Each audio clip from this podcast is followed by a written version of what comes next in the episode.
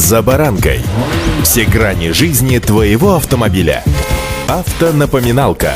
Комментарии экспертов. Советы по обслуживанию автомобилей в программе «За баранкой».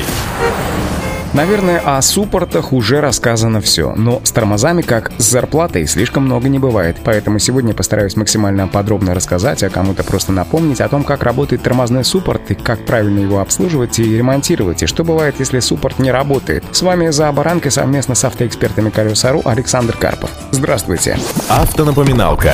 Итак, суппорт — это узел, в котором стоят тормозные колодки и который прижимает их к тормозному диску. С виду суровая железяка, но в глубине души довольно нежный механизм, требующий заботы и ласки, а точнее смазки. Работает он достаточно просто при давлении на педаль тормоза. По магистралям, по трубкам и шлангам к суппорту подается тормозная жидкость. Она давит на поршень, который выходит из корпуса суппорта и давит на колодки. В зависимости от конструкции суппорта поршень может быть один, а может быть и два, и даже больше. Если поршень стоит только с внутренней стороны диска, то говорят о суппорте с плавающей скобой. В этом случае поршень давит только на внутреннюю колодку. Под его воздействием колодка прижимается к диску, а скоба движется по направляющим и прижимает вторую колодку, внешнюю. Это самая простая конструкция, которая используется на большинстве бюджетных автомобилей, и особенности этой конструкции объясняет тот факт, что внутренняя колодка обычно изнашивается быстрее внешней, она быстрее прижимается к диску и проводит с ним в контакте больше времени, чем внешняя. Если поршни стоят с обеих сторон диска, то конструкция называется фиксированной. Принцип работы у нее точно такой же, как у суппорта с плавающей скобой, но колодки прижимаются к диску одинаково с обеих сторон. Тормоза в этом случае более эффективны, но большинство большинству автолюбителей разница, в общем-то, и незаметна. Впрочем, на тяжелых машинах фиксированный суппорт встречается очень часто.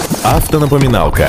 Основная неисправность в данном узле — это одна — потеря подвижности поршня или направляющей скобы суппорта, а вот причины неисправности могут отличаться, поскольку в ходе эксплуатации на поршень попадает грязь, вода и пыль под пыльники поршня и направляющей скобы, то рано или поздно там получается абразив. В мегаполисах, где зимой дороги щедро обрабатывают реагентами, абразив получается особенно агрессивным. В результате подвижность данной детали теряется и суппорт, что называется, закисает. В самой легкой ситуации это грозит перекосом тормозной колодки. Задача скобы суппорта не только подводить колодку к диску, но и выравнивать положение колодки относительно диска. Колодка должна прижиматься равномерно всей поверхностью. Если подвижность направляющей скобы нарушена, то, как вы сами понимаете, колодка встает наискосок. В этом случае будет очень хорошо заметен неравномерный износ колодки, и само собой износится она быстрее, чем положено. Кроме этого, эффективность торможения на колесе с закисью высшими направляющими будет ниже. Водитель это может быть даже и не заметит, но на скользкой дороге эффект неожиданно неприятный.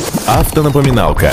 А вот последствия закисания поршня суппорта намного серьезнее. Сила, которая прижимает колодку к диску под давлением тормозной жидкости, намного больше той, которая прикладывается к колодке со стороны резинового уплотнителя или пружины. Поэтому ржавый поршень еще может быть и способен прижать колодку к диску. А вот отойти от диска колодка уже вряд ли сможет. И водителю не остается ничего другого, как ехать на постоянно приторможенном колесе. Чем же это чревато? Да ничем хорошим. Во-первых, это можно заметить по внезапно выросшему расходу топлива. Тут все просто. Свободный выбег становится меньше, наката машина катится плохо, да и на газ реагирует уже не так охотно, педаль надо давить больше, ну и еще раз вывод, расход растет. Но это не самое страшное. Хуже, что от постоянного трения выходит из строя колодки, да и сам диск. Колодки вроде бы расходный материал, да и черт бы с ними, но их не жалко. Хорошие колодки, правда, стоят денег, да и замена их в сервисе тоже не бесплатная. В ходе постоянного трения, а диск колодки в буквальном смысле жарятся, затем они начинают выкрашиваться, поскольку сгорает связующий пластичный материал, и колодки начинают пылить. Частички попадают попадают на диск и просто-напросто его царапают. Иногда до такого состояния, что диск приходится менять, а в лучшем случае протачивать. Помните, в случае с суппортами очень хорошо работает поговорка «Не подмажешь, не поедешь». Удачи! За баранкой.